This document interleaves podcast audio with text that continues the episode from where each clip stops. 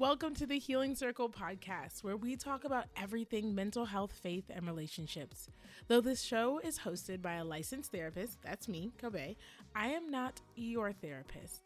These amazing conversations are meant to provide psychoeducation and start some good conversation, but they're not meant to be a substitute for real therapy services.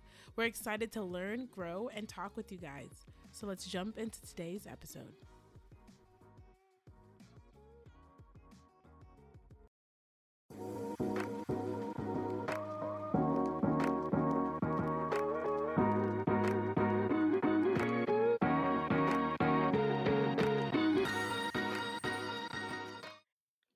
Hey everyone, it's Kobe, and welcome back to the Healing Circle podcast. This is a podcast where I, Kobe, a licensed trauma therapist, answer your questions. If you want me to answer your question, enter a submission either in the show notes where you can leave a written submission or you can call in if you're feeling brave. Today, we're going to talk about being delusional and speaking up for ourselves. So, the first submission that we're going to talk about today says this. What are your thoughts on be delusional? Wow, couldn't even say delusional.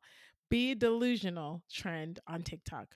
So, for those of you who don't know, there's a trend on TikTok where this girl is just like, be delusional, be delusional. Like, essentially, reach for your highest dreams, even if what you see around you doesn't make sense.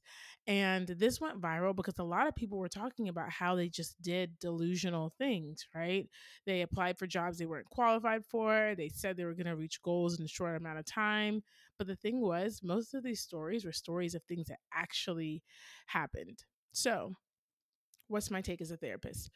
I personally think Be Delusional is incredibly helpful. So, to me, it mirrors the magic question, which is a therapeutic question that therapists utilize to help clients activate a sense of hope and imagination, which is the foundation of all healing, right? Being able to see in the future something that you don't see presently in the flesh. So, this be delusional idea to me is powerful because it's a moment where we get to say, what if I put aside all of the societal standards? What if I put aside all of the cultural norms and get deeply acquainted with what my desires are? So many times we filter what our desires are through the lens of the people around us, through the lens of the culture around us. And we don't realize every time we filter that desire, we get farther and farther away from the heart of what that actual desire is every time we decide, okay, but I have to do it through the context of this, or it takes this much time to do this and that. When I think about my book and and how quickly I wrote it, and the timeline in which I said I want to write a book and got a book book deal, if I said that out loud to someone, they would literally say, "You're being delusional." That's just not going to happen. That's not how it happened. But it is how it happened for me. And I think we miss miracles. We miss the opportunity to expect miracles. I have this bracelet from Mantra Band, and it is my favorite bracelet. I lost it. I need to go get another one, but it says expect miracles. And I woke up all 2021 expecting miracles. Was it a perfect year? No. But how do you know if that one moment that you decide to be quote unquote delusional is not the moment that's going to propel you into a future that you wouldn't have dared dream of because you were so busy wondering what other people thought or filtering your dreams through what other people's timelines are. We have to stop filtering our dreams, our desires, our wants through the timelines and perspectives and opinions of other people. We have to stop doing it, right? I think it also gives us, on a biological level, the opportunity to feel safe expressing and develop a sense of safety, expressing what we want. Right. So, example, I'm writing a book. For those of you guys who don't know, I'm writing a book. I'm really excited about it. It comes out April um, 2023. And I told myself I want this to be a New York Times bestseller that is a delusional dream. For those people who love me and they're like, yes, you can do it, I love you back. And I know that you believe in me, and I believe in me. Keep it hot. I believe in me. But the truth is, if you look at the statistics, if you look at the number, if you look at the genre that I'm writing in, right, it's nonfiction. and I'm writing about faith and mental health. Statistically, it is delusional for me to think that this book is going to be a New York Times bestseller with my following, with my audience, statistically, it is delusional for me to think that my first book as a new author is going to be a New York Times best-selling book. But guess what? I'm going to believe it anyways. I'm going to be delusional and I'm going to work towards that delusion and lean my heart towards that delusion because guess what? I actually don't lose anything by being delusional. I don't lose anything.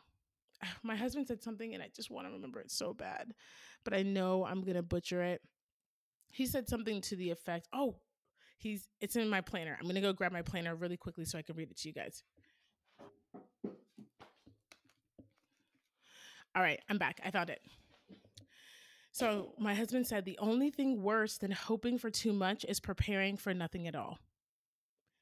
The only thing worse than hoping for too much is preparing for nothing at all. I was talking to him and I was like, I'm looking at the numbers. I'm looking at how many people are on my email list. I'm looking at uh, you know, the likelihood of the percentage of people who are going to buy my book. I'm looking at the number of pre-sales that I need to get. I'm looking at all of that. And I feel like maybe I'm asking God for too much. Maybe I'm just reaching too far. Maybe I'm just, you know, out of my depths when it comes to this dream. And I think anytime we feel like we're out of our depths when it comes to our dream, that's because on the other side is a miracle, right? That's what miracles are things happening for us and to us and around us that we could not make happen for ourselves. I cannot make myself a New York Times bestseller. That's something I'm going to need you and your friends and your family and God Himself to do. But guess what? I believe that God's going to do it. I don't want to give up dreaming just because dreaming may make me look silly to other people if the risk of getting what I want means looking silly, I'm willing to take that risk. I'm willing to take that risk. So when it comes to that TikTok trend, be delusional, I actually think a lot of us struggle with hope, with imagination, with faith, with leading our hearts towards the idea that something could happen for us that we can't make happen for ourselves. I think a lot of us need to be a little more delusional, obviously in the positive way, meaning delusional in dreaming. I think a lot more people could see beautiful and powerful things happen to them if they decide to be a little more delusional. So, our second submission here it is. I am raising a daughter who is willing to speak up for herself and share her opinion, especially with family. I want to empower her to speak up for herself, especially when it's difficult. Unfortunately, this can be perceived as rude and occasionally leads to difficult conversations with my family. Would you speak to raising confident and self assured children in a people pleasing family culture? Absolutely. Uh, your daughter and my son are kindred spirits. Levi will speak up, and we want that.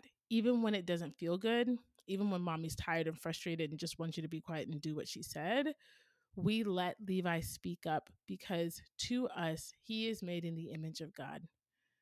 We are to give him kindness and respect. Children don't like inherit humanity after 13. They are humans and image bearers now. And my job is to treat him as such, to treat him like he's a whole human being with a full range of emotions right now and an opinion right now. So I was recently at a friend's house and I saw Levi running with scissors. He is a wild child in all the most beautiful ways. He loves taking risks, but he was running with scissors. It was at a birthday party. There's a ton of people around, and I screamed, Levi, because all I see is him running with scissors. He wasn't really running; he was kind of like really fastly walking, but in my my heart, it was running. He's like walking really fast. I say, Levi, and I look at him and his face is just kind of like, oh my gosh, like what's going on? And I realize he's handing the scissors to an adult because he saw them somewhere. AKA he was doing the right thing, the the thing that I've always told him to do. And I looked at him and I said, Hey Levi, I'm really sorry. I didn't realize you were giving them the scissors. So the moment kind of passes and it's one of those moments where my I raised my voice and the room kind of got still like what's going on and everyone's looking and you know um, I'm feeling a little bit embarrassed. He's clearly like everyone's looking at me, mommy, because he's four. So he comes back probably 90 seconds later in front of all the adults, all the kids, and he looks at me. He said, Mommy, can you say sorry to me? You screamed at me when I was doing the right thing.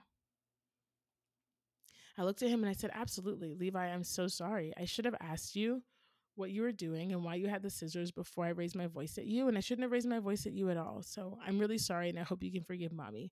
He said, I forgive you, gave me a kiss, and walked away. I think there were definitely people in the room who were like, huh, that was odd, right? But I want my kid to know that he is valued now, even if the people around him don't understand that. And as a parent, it's my job to be the buffer between my child and the people who don't support how I'm raising my child. Right. And that's that's really what you're talking about. That's the hard thing is saying to um family like we don't spank our kids. Well, I'm not watching your kids if I can't hit them. Well, I guess you're just not watching my kids then. Right? If my son says, "Hey, I don't like that." Well, it don't matter what you like. No, it does matter what he likes. We don't tell him that. So, can you find a more appropriate response? Or, this is a more appropriate response. Thank you for sharing how you feel. It matters that we protect our children's ability to be human, even when it costs us relationship with other people, especially family. It doesn't mean you cut off your family, you never speak to them again. No, but it means sometimes you have to tell people over and over again what your standards are. That's normal. That's not even a sign that they don't care or they don't understand or they don't value what you value. It just means they're learning. Learning requires repetition. And so for some people, they may not agree with it and they may cross your boundaries on purpose. For some people, they may reflexively act in a certain way, even as uh, someone who is trying to go about this positive parenting journey, this appropriate parenting journey, I think is a better term, by meeting my son's needs based on what's appropriate for their developmental age. I realize that sometimes there's still things that I do reflexively, like in the example, raising my voice and saying, Hey, like Levi, right? People need repetition to learn. It matters that we have the hard conversations because in us speaking up in the moment and in us speaking up in the absence of our pres in of our children, we are teaching them that they are worth protecting. We are also embodying what Dr. Becky um, at Dr. Becky at Home she calls sturdy leadership. About saying I know how to handle this. About saying I'm gonna have to have these conversations and preparing yourself. I'm telling you, I talk about this all the time on my social media, on my lives. Dr. Becky is a genius. I love her, all of her work. She actually has a book coming out um, right now, and it is incredible. I know it's incredible because she wrote it. It's called Good Inside. Pre orders right now. So please, please, please, I'll put that in my show notes to go grab her book. But she talks about in her um, online community, she talks about the idea of emotional vaccination. Emotional vaccination is the idea of preparing yourself for to endure and experience negative experiences that you know might come from things right? So it's about saying what if that person doesn't like what i say? Instead of saying what if? saying that person might not like what i have to say and planning for what you're going to do if they don't right? My mom and dad might tell levi to go sit down or this is just an example my parents are fantastic my mom and dad might tell Levi to sit down and shut up, right? My job is to say, if my parents use language that I don't like, this is what I'm going to do. This is what I'm going to do. It is okay to prepare for the situations we don't want to happen because actually that preparation gives us a sense of peace and helps us feel in control when things don't go the way that we planned. So I would say continue to raise strong children who have opinions. Continue to raise small, especially girls. I mean, I can't tell you how much of my adult life I felt afraid to speak up in situations where I knew things were wrong or I knew things were off because I was so deeply um, trained to believe in like this idea of like honor your el- elders even if they hurt you honor your elders even if they belittle you even if they berate you even if they abuse you right honor your elders at the expense of your very self, at the expense of your humanity. And listen, this generation, us generation of parents, we're not with it. We're not with the abuse. We're not with the covering it up. We are not with treating our children like they are anything less than human beings who deserve love, human beings who are good inside and should be treated as such. So I would say continue to do what you're doing. I would love to um, share the resource of Dr. Becky's um, parenting community. It is phenomenal, absolutely phenomenal. Another amazing parenting community is Myleik and Moms. She has a fantastic community. And so I'll put the link in the bio for those, for anybody who's going on this journey of raising kids because it's not just about what we're doing for those kids, it's about what we're doing for ourselves that overflows to our children. How we're showing up for ourselves. If we don't naturally show up for ourselves with kindness, gentleness, compassion, it's going to be really hard for us to do it with our kids. It's almost like acting. You know, we have, we forget our lines when we haven't rehearsed it enough. It has to be a part of who we are for it to overflow, and that's something I'm learning. Me, I forget my lines all the time. I forget my lines all the time. And uh my son is so gracious and loving and and I'm glad that I've been able to be invested in this enough that when I fall short because of the things I've shared with him, he can say, "Mommy, you're having big emotions." Oh my gosh, one day Kyle was like so frustrated because the kids were just running around and being kids. And I think Levi or Makai like accidentally hit Kyle or something, bumped into him because they love to wrestle. And Kyle stops because he's in pain and takes a deep breath and goes,